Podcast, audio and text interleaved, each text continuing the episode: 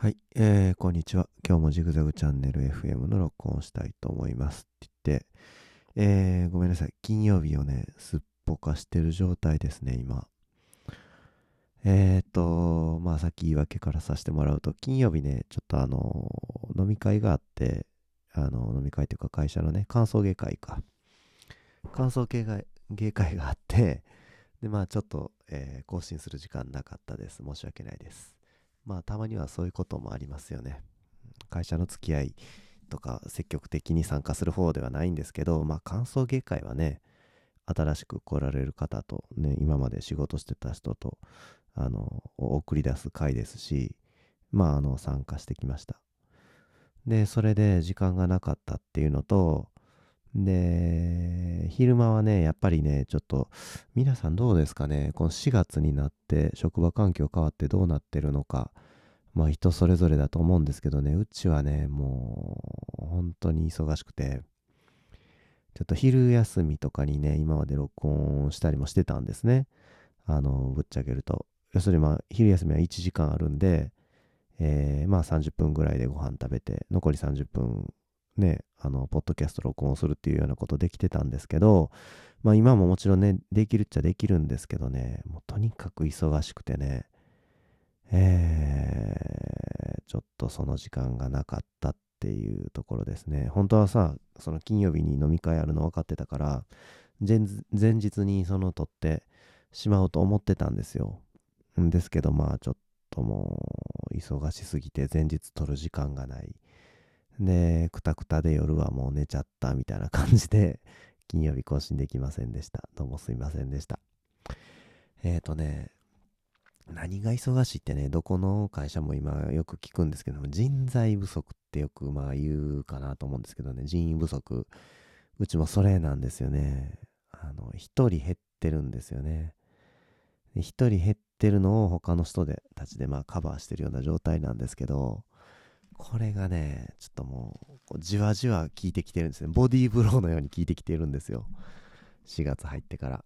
3月の末からまあ分かってたんですけども、4月から1人減るっていうのは。えー今4月の、えー10、まあ、中自分過ぎた時間、時期ですけど、もうめちゃめちゃしんどいですね。もうゆっくり休みたい。あの、休みもね、あの、ちょっと取りにくい感じですね。有給とかさ、結構、あの、バンバン取れる職場だったんですけど、今はもうその仕事が溜まって溜まって、で、僕休んだら、もう代わりにやってくれる人いてないみたいな感じなんでね。要するに余裕がないからさ、人員に。えーちょっと休むのもちょっとはばかられるような感じですね、今。えー、まあ、こんなこと言ったらさ、いや、それ当たり前やろと、お前ジグザグどんだけ今まで楽しててんって思われるかもしんないですけど、そ楽、楽するためにね、あの、楽っていうかさ、そういう自由時間の多い仕事を選んでや、ね、就職したのに、その自由時間がなくなってくるっていうのはちょっと問題かなっていうふうに思いますね。まあ、ただ残業だけはね、あんまりしないようにしてるんですけど、ね、それはまあ僕の趣味の時間とかね、僕がしんどいとかだけじゃなくて、その子供のお迎えとかさ、ね、ご飯とかお風呂入れたりとかね、子供の世話の問題があるじゃないですか。僕がそのね、2時間も3時間も残業したら、要するに子供の寝る時間にも影響してくるんでね、うちはまあその共働きなんで、僕が仕事しててももう別に奥さんやってくれるわって、そういう、そういうわけにもいかないんでね、やっぱ助け合って育児してるんで、まあそんなことで残業は今のとこやらずに済んでますけれども、これからはどうなるかちょっとわかんないですね。んで、もう3月末もまあ忙しかったんですよ、年度末でさ。で、4月入ってからは人員1人減ってる。ほんで、もう4月の末って言ったらさ、もう次5月の頭、ゴールデンウィークじゃないですか。やばいでって、もうどうなんのこれっていう、もうパンクするわって感じですね、本当に。いやー、ほんと。あー、人増やしてくれへんかね。ほんと、こんなことぐだぐだ言ってもすん 知るかって感じですけど。はい。えー、まあ、あちょっと愚痴はそれぐらいにして、えっ、と、YouTube の近況なんですけれども、まあ、さっき言った通り、ちょっとあんまり更新ははかどってないです。忙しくてね。まあ、夜はさ、昼間忙しくったって夜は時間あるやろって思うかもしんないですけど、やっぱりさ、こう、精神的な疲れっていうのはね、あの、心の余裕を失わせてさ、こういうクリエイティブなことをする時間っていうのをね、なくしてしまうんですよね。そういう気力がなくなってくるっていうか。っていうことで、ちょっとまあ撮影はかどってなかったです。ただ、えっ、ー、とね、あのー、コメント欄とかにね、有益なコメントがまあいろいろ、いろいろつきまして、えー、これいいんじゃないですか、あれいいんじゃないですか、みたいなね、そういうのいろいろいただいて、その中から、えっ、と、ペンとかね、あのー、何種類かゲットしてるんですよね。リクエストで買ったペンが2種類と、えっ、と、ほんで前から欲しいと思って、えもうだいぶ前に買ったやつで全然レビューしてないものが、グッズが1つ。で、えっ、と、ツイッターの方でね、あの、ちょっと喋ったんですけど、ラジオね、またゲットしたんですよね。ジグザグお前な、何台ラジオ持ってんねんって思うかもしんないですけど、あの、僕、おじいちゃんがさ、おじいちゃんがラジオマニアだったんですよね。それ僕、おじいちゃん死んでから知ったんですよ、そのことは。つい最近知ったんですけど、おじいちゃんがラジオマニアだったんですよ。僕がもう小学校の頃に死んだおじいちゃんなんですけど、えー、で、家に、家にね、そのおじいちゃんの家家に、おばあちゃんの家かな、今はだから。おばあちゃんの家にそのラジオがね、形見のラジオがいろいろ残ってるんですよ。で、おばあちゃんは、その、おじいちゃんのことめちゃめちゃ好きやから もうラブラブ、ラブラブ夫婦だったんですけど、めちゃめちゃ好きやから、その形見のものをね、大事に置いてるんですよね。で、潰れたら、えっ、ー、と、ちょっとこれつ、なんかちょっともう治らないかしら、みたいな感じで僕に声がかかるんですよ。で、えー、まあその場でなんかちょっとカチャカチャして治ったらそれでいいし、で、ダメだったら、いや、これはもうダメやねっていうような感じで、まあどんな製品でもね、結構まあ頼りにしてもらってるんですけど、そ、そこ、その段階になって、もうちょっとダメかなっていう段階になって、ラジオも僕のところにまあこう来るわけですよね。来るっていうか。で、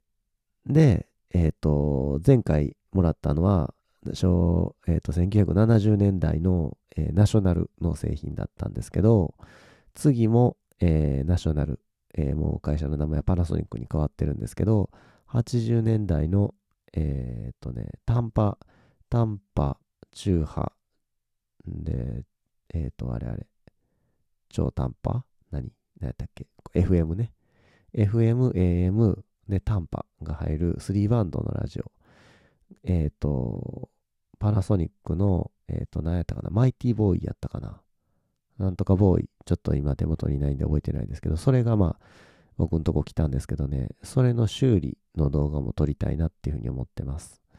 以前の、えー、1970年代のラジオは、えー、レストアするって言って大きなこと言ったんですけど、結局ね、内部は壊れてなかったんですよね、前回のおじいちゃんの形見のラジオは。なので、まあ、ちょっと簡単なクリーニングして、あ、治った治ったよかったっていうような感じの動画だったんですけど、今回の、えー、おじいちゃんの形見のラジオは、これはもうガチで壊れてるんで、本格的な修理になるのかなっていうふうに思います。ただ壊れてるって言っても、その基板とかさ、そこは壊れてないんでね。IC チップが、あ、じゃあ、あの、なんていうの、トランジスタ部品が壊れてるかっていうと、そういうのでもない。ほんで、断線してたりとかさ、スピーカーから音が出ないとか、そういう故障はないので、えー、それはまあ安心かなっていうふうに思いますね。ていうか、もうそこが壊れてたらさ、基盤が壊れてたりしたら、えー、ね、その、代わりの部品を取り寄せて交換するっていうことになるんですよね。要するに、不良品の部品を外して良品の部品と取り替えるっていうこれって修理って言えるのかなっていうそういう疑問もありますし、えー、まあ、今回は、えーと、機械的な故障要するにプラスチックでまあ筐体が作られてるんですけどそのうちの部品の一つプーリーの軸が折れてるっていうような故障なので、えー、そこをちょっと物理的に修理するっていう方法になるのかなっていうふうに思います。あと、サビとかね、本体のサビとかも強いので、あの、カバーはさ、アルミなんですけど、アルミとプラスチックでカバーされてるんですけど、ボリュームノブの軸とかが金属、えー、鉄で、そこがね、結構錆びてるんですよね。そういう修理とか、えー、ほんでまあ、あれですよね。あの、だいぶこう、アルミも錆びるんですよね時間っていうかこう状態が悪かったらアルミが錆びてたりとか中にホコリが溜まったりとかねいろんな状態が悪いので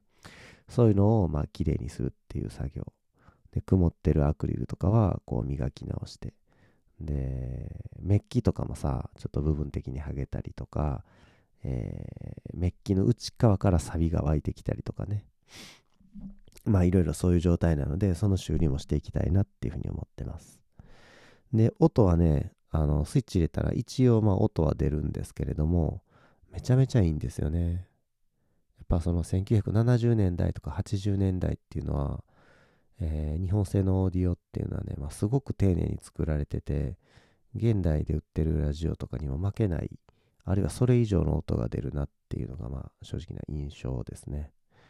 で、まあ、おじいちゃんの形見ですし、で、おばあちゃんも大切に使ってたラジオ。で、まあ、それが孫である僕のところに届いた。まあまあ、どうそう、巡り巡ってね、僕のところに来た。で、僕もまたラジオが好き。で、おじいちゃんが死んでから、まあ、あのおじいちゃんがそのラジオマニアマニアだったっていうことをね 大人になってから知ったっていう、うん、なんかそのそういういろんなこの経緯があってまあこのラジオおじいちゃんから受け継いだラジオを大事にしていきたいなっていうのがあるのでまあ修理ちょっと頑張りたいなっていうふうに思ってます。でまあその修理のための部品をね取り寄せてる最中なんですけど一つはねえー、接着剤2種類買ったんですけど、えー、まあそのプラスチックの軸がさっき折れてるって言ったと思うんですけど、プラスチックの軸折れっていうのはね、結構厄介で、接着剤でつかないんですよね。要するに、この広い面積やったらべちゃってひっつくんですけど、こう、細い軸が折れてるんで、細いものってなかなかね、瞬間接着剤とかでもつけるの難しいんですよね。簡単にまた力がかかったらそのポキッと取れちゃうっていうか。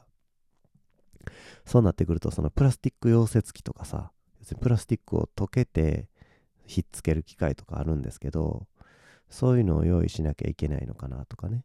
でまあ接着剤まあいろんな種類ありますよね。今瞬間接着剤でも。なんかスーパーハードとかね弾力タイプとかゼリータイプとかいろんなあるんですけどまあそういうやつでなんかいけるのないかなとかであと紫外線硬化樹脂っていうのもありますよね。ダイレクトボンディング。あの、歯医者さんとかで歯に詰め物して、で、紫外線ランプをした、あの、当てたら、あの、固まって、そのまま詰め物が固まるっていうやつ。まあ最近はそれが主流かなと思うんですけど、それをこう工作にも応用したやつがあるんですよね。いろんなメーカーから出てるんですけど、そういうやつとか、どれがいいのかなとか調べて、えー、まあ、2種類の接着剤選んで、それをまあ組み合わせて直そうかなと思ってるんですけど、えー、1種類はね、もう届いたんですけど、もう1個の方がまだ来てないんで、それの到着を待って、また、えー、ラジオの動画も撮っていきたいなっていうふうに思います。ほんで、えー、そうですね。あの、撮影の方は、えっ、ー、と、今さ、僕、まあ、こう夜中に喋ってるんですけど、まあ喋るぐらいだったらね、まあなんとかできるんですけど、あの、動画を撮るのはね、ちょっと今はしんどいかなっていうのが正直なとこです。っていうのはね、もうだいぶ疲れてるんですよね。今もこれもう目つぶりながらもう半分寝てるような感じで 喋ってるんですけど、どうかな、この言葉の感じでもね、この眠い、眠い感じの声出てるかなと思うんですけど、動画だったらね、もう頭回んないんですよね。眠かったりしたら。日中はさ、まあ、キレッキレのトークをね、放ってるんですけど、あの、今日もさ、ちょっとまあ、まあいいや、後で話すか。まあまあ今日もいろいろ話してきたんですけど、もう夜ね、ちょっともう眠い時間帯になってきたらね、もうほんと弱いんですよね、僕。なので、まあ、夜無理やり撮っても、後で見返してみたらなんかもうトークとかグダグダで、これ全然動画として使われへんなっていうようなことになったりするので、えー、もうちょっとね、あの疲れてない、冴えてる状態の時に動画撮りたいなっていうのがあるので、えー、ちょっとどうなるかまだわかんないですね。まあ YouTube の方はそんな感じかな。えー、だからまあ撮るものもね、あの、グッズも購入してあるし、撮りたい動画もまだまだあるんで、まあなんとか頑張っていきたいなっていうふうに思います。はい。ほんでまあ近況ね、ちょっと近況でも話しとかなきゃいけないことがあるんですけど、あのね、僕、まあ子供がまあ小学校に入ったんですけど、まあね、あの、そんなん知るかって感じかなと思うんですけど、小学校入ったんですけど、あのね、ちょっと学校がさ、めちゃめちゃ適当で、まあ普通の小学校、あの、公立の小学校入ってるんですけどね、一律小学校入ってるんですけど、あのね、僕が子供の時もそうだったのかな、ちょっとどうなのかわかんないんですけど、その、なんか学校がね、あれ用意してくれ、これ用意してくれとかね、いろいろ書いてくるんですけど、めちゃめちゃ適当なんですよね、これ。なんか、あの、体操服を入れる袋、あの、床につかない長さのものとかって書いてあったりとか、床につかない長さって、その、さあ、要するに子供の机にかけた時に、床に体操服の袋がつかない長さっていう意味かなと思うんですけど、何センチってどこにも書いてないんですよね。例えばですよ。ほんとそれいちいちまた電話して聞かなあかんね。何センチなんですかみたいなね。で、向こうも把握してないんですよ。いや、何センチでしょみたいなね。何センチでしょちゃうわとね。今、今はさ、勝手に小学校の教室入ったりできないじゃないですか。だからさ、測られへんねんから、そっちで測ってもらうわけしかないわけですよ。もうそれ書いときゃそれで済むのに、書けへんからこうやってさ、一件一件電話かかってきて、それ先生答えなあかんみたいなことになってるわけですよね。一行書いときゃいいのにって。そんなも書いてないし、他になんかもう筆箱、筆箱もなんか指定があるんですけど、あの、プラスチック製で一般的なものとかで書いてあるんですよね。なんやねん、一般的なものって。なんやねん、それ、何をもって一般的なもの。無印良品が一般的なんかと。ね。な、何、一体どのことを言ってるんですか？あの像が踏んでも潰れないタイプですか？キャラクターものですか？と、どういうのですか？みたいなね。本当に何でもいいのか、そうじゃなくてなんか想定してるものがあるのかっていうのをね、もういちいちね、聞かなきゃわかんないんですよね。山ほど文章出してるくせに。本当にもう疲れましたね、それで。まあまあ、それは3月末の話ですけど、でまあ、その一個一個さ、これはどうでもない、ああでもないとか言いながら揃えて、で、まあ、小学校始まって、学校行くですよ。子供学校行かしたら、ほんだらさ、もうめちゃめちゃ腹立ったんですけど、僕あんまり腹立てない方なんですけど、あのね、うちの子だけね、体側違うんですよね。ありえます？それ。ありえないでしょ、そんなん。めっちゃ腹立った。そのね、自分のことやったらまだ我慢できますけど、なんかもうそんな子供がさ、それでなんか学校行くの恥ずかしいとか嫌とかなったらどうすんのって思う。あのー、まあ、学校に、あの、体操服がね、あるんですけど、それもまたちょっとややこしいんですけど、体操服はあるんですけど、それじゃなくてもいいですよみたいなスタンスなんですよね、学校は。でもまあ基本的には全員それ着てるんですけど、要するに自由、自由ですよっていうようなことを何かあったら自由ですとかね、別にそれじゃなくてもいいですみたいなこと言うんですけど、実際はみんなそれ買ってる。ね、みんな実際には全員同じ帽子かぶってるっていうような状態なんですけど、まあ、ほんで、採寸会とかもあってね、サイズ測って、ほんで、体操服買うんですけど、うちの子の体操服だけね、他の小学校の体操服ね、渡されてるんですよね。ほんで、ほんでですよ、そのことを学校が言わないんですよ。だから一人だけ体操服違うのに、他の学校のマークがついたさ、体操服着せられてんのに、ね、あの、ジグザグさんのところの子供の体操服だけね、ちょっとよその学校のものみたいですねとかね、連絡帳に書くとかさ、電話するとかさ、子供に伝えるとかさ、それ一切ないんですよね。だからさ、それね、まあ結論から言うとね、うちがね、気づいたんですけど、その学校の様子とかをあの写真にアップしてるんですね、最近の小学校って。そこでたまたまうちの子が映り込んでて、あの、あれ？みたいなね。一人だけ体側違うっていうのに気づいて、で、学校に問い合わせて判明したんですけど、じゃないとわかんないじゃないですか。体操服着て子供は下校してこないので、他の子がどんな体操服着てるとかね、わかんないんで、ほんまにね、でまたまたそれで学校に文句、文句じゃないですけど、ちょっとどうなってるんですかみたいなね。うちそのちゃんと、あの、指定のね、体操服業者から体操服買ったのに、あの、帽子とかさ、他のものはね、あって、帽子と靴とズボンは合ってるんですよ。体操服の上だけが間違ってるんですよね。で名前もちゃんペンで書いたし、ゼッケンとかも縫い付けたのに、これどうすんねんみたいな話とかさ、もう、ね、邪魔くさいでしょ。そんな話すんの嫌ですよね。なんか、返金しろとか、返品しろとか、交換しろとかさ。名前書いてるけど大丈夫なんとかとかね、こうタグとかも外してパッケージも捨てちゃったし、みたいな。で、文句言う先もその学校に言ったらいいんか、指定業者に言ったらいいんか、どこに言ったらいいんか、みたいなね。もうほんと頭痛い問題でしたよ。まあそれが一番大きなやつですけど、他にもね、いろいろあったんですよね。もうとにかくね、その、学校の用意する書類っていうのがね、もう、あのね、まあイライラするって言ったら言い過ぎですけど、もうなんかサイズもバラバラやしさ、書式もむちゃくちゃやしさ、縦、た紙縦やったり横やったりね。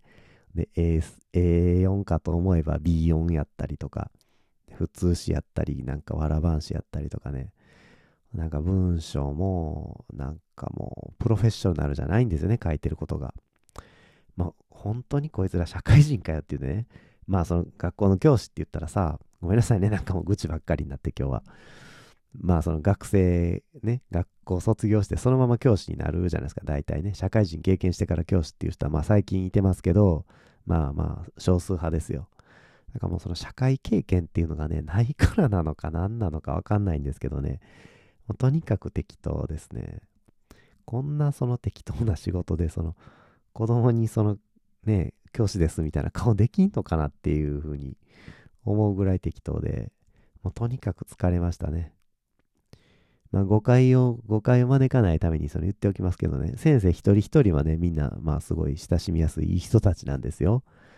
いい人たちなんですけど、ちょっとまあ、組織としてはちょっとだいぶ適当だなっていうのを感じましたね。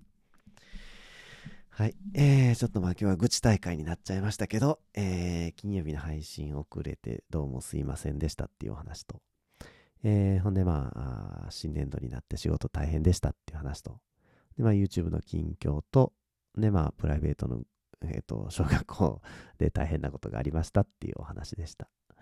えー、他皆さんなんか、あのー、面白い話題とかあったらぜひ教えてほしいです。ね、ちょっとしばらくレターの話もしてなかったんですけど、皆様からのレターもまたどしどし応募したいと思います。なんか話してほしいこととか、紹介してほしいとここととか、あったら、えー、ぜひコメントいただきたいですね。あ、そう。ほんで、えっ、ー、と、言い忘れてた。ちょっと長くなっちゃうんですけど、えっ、ー、と、スピーカーね。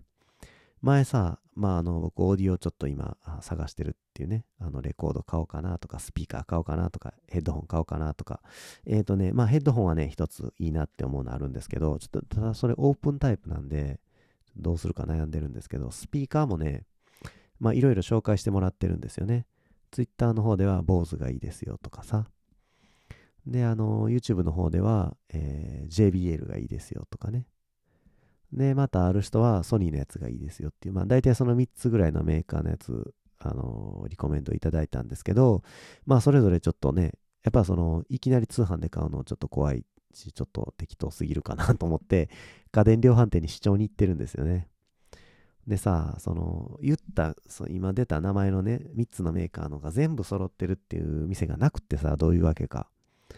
あの、JBL とソニーは置いてるけど、BOSE は置いてないとかね。で、坊主置いてるけど、なんかこう、目当てのスピーカーないとかね。で、ソニーと JBL と坊主3つ揃ってるけど、価格帯がさ、僕が思ってる価格帯のやつ置いてないとかね。で、ソニーしか置いてないとかね。だからなんかちょっと、ちょっとね、一気にこう全部主張することができなくて、何軒か電気屋さん回りながら、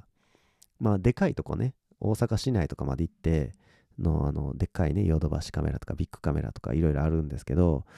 あの、もっとナンバーとかやったらあそこ何やったっけ山田電機やったっけラビ、ラビワンとかいうやつ、でかいやつね。そういうところで聞き比べたら多分一気に聞けると思うんですけど、ちょっとまあさっき言ったみたいにちょっと仕事も忙しくて、で、土日はさ、土日でさ、子供のそのね、家庭サービスっていうかまあいろいろ用事があるんで、なかなかまあ一人その家電量販店にね、スピーカー聞きに行くっていう時間も持てなくて、行けてないんですよ。だから仕事の合間とかね、帰りにちょっと家電量販店、帰り道にある店寄って聞き比べてとかしてるんですけど、えっ、ー、とね、その話とかね、そういうのもね、あの皆さんのコメントちょっと欲しいですね。これがいいよ、あれがいいよっていう話。今んとこね、僕の中で一番いいかなって思ってるのは、僕がその視聴した中ではですよ、その、なんていうのかな、その目当てのスピーカー全部視聴できてるわけじゃないんで、なんかそう、ポツポツとその欲しいモデルがね、あっちの店にはこれがあって、こっちの店にはこれがなくて、みたいな感じなんで、えー、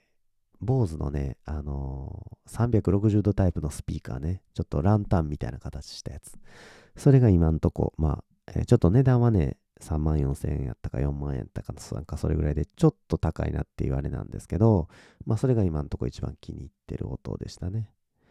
で、次が、えー、JBL のチャージ5っていうやつ。これもいい音でした。音だけで言うとですよ。でまあ、機能の面ではそれぞれちょっとまあ、良くないっていうか、ちょっと不満があったりとかあるんですけど、なので、今んとこまあ、ほんで、ソニーも聞いたんですけどね、ソニーはね、ちょっとあんまりちょっといい音じゃなかったですね。なんでなのか。僕の耳が悪いのかもしれないですけど、でも聞くのは僕の耳やしね、僕の耳で選ぶしかないんですけど、ただね、海外の人気とか見ると、ソニーなんかね、全然海外ではね、話題になってないんですよね。日本はさ、やっぱまあ日本の企業やからソニーって強いし、ソニーのスピーカーもそれそこそこ売れると思うんですけど、音聞いた感じはね、あんま良くないなっていう印象でしたね。まあおそらくフラットな感じの音作りを目指してるのかなと思うんですけど、えっ、ー、とね、やっぱりね、フラットなだけではね、あのー、リスニング用のスピーカーとしてはちょっとまあ満足できないっていうところがまあ皆さんあるんですよね。皆さん耳超えてるし。まあその点 JBL とか BOSE とかは、まあ低音とかさ、でまあ高音とか、えー、ちょっと下手すればドンシャリみたいな感じのこう、ね、軽い感じの音になりがちなその低音と高音っていうところを、まあいかによく伸ばすのかっていう、いかにいい音を出すのかっていうのに、まあ力入れてるのかなっていう音作りですね。で、えー、価格的にもね、結構安いんですよね。1万数千円ぐらいで、1万2、3000円ぐらいかな。えっ、ー、と、JBL のフリップ6、フリップ 5? フリップ6、6やな、フリップ6とかやったら。で、まあ、あの、坊主のやつでも、まあ、2万数千円ぐらいで売ってて、えー、まあ、もっと高いやつもあるんですよ。いっぱい高いやつもあるんですけど。まあ、あ値段的にも表目やすいですし、どれかゲットしようかな。その JBL か BOSE のどっちかにしようかなっていうふうに今のとこ思ってます。えー、JBL のフリップ6もね、いいですよっていうふうにコメント欄で、あのー、リコメンドいただいてるんで、今んとこですよ。今僕が主張した中では、まあ、価格と音のバランスでは、その JBL フリップ6が一番いいかなっていうふうに僕も思ったので、まあちょっと購入に向けて前向きに検討中なんですけど、なんですけど、えっ、ー、とね、えっ、ー、と、ソノスっていうスピーカーメーカーがあるんですよね。ソノス。日本じゃあんまり有名じゃないかもしれないですけど、アメリカのまあスピーカーメーカーで、あの、IKEA のスピーカーとかとね、IKEA とコラボしてスピーカー出したりしてる会社なんですけど、そこのね、スピーカーもね、ちょっと聞いてみたいんですよね。ただこれ家電量販店に全然置いてないんですよ、これ。もしね、ちょっとソノス視聴できるところ知ってる人いてたら教えてください。えー、ソノススピーカーちょっと興味あります。えっ、ー、とね、そう、あります。はい。ちょっとなんか今日はダラダラなってるね。ちょっと会話が。これぐらいにしたいと思います。えー、じゃあ、えー、そんなところで。バイバイ。おやすみ。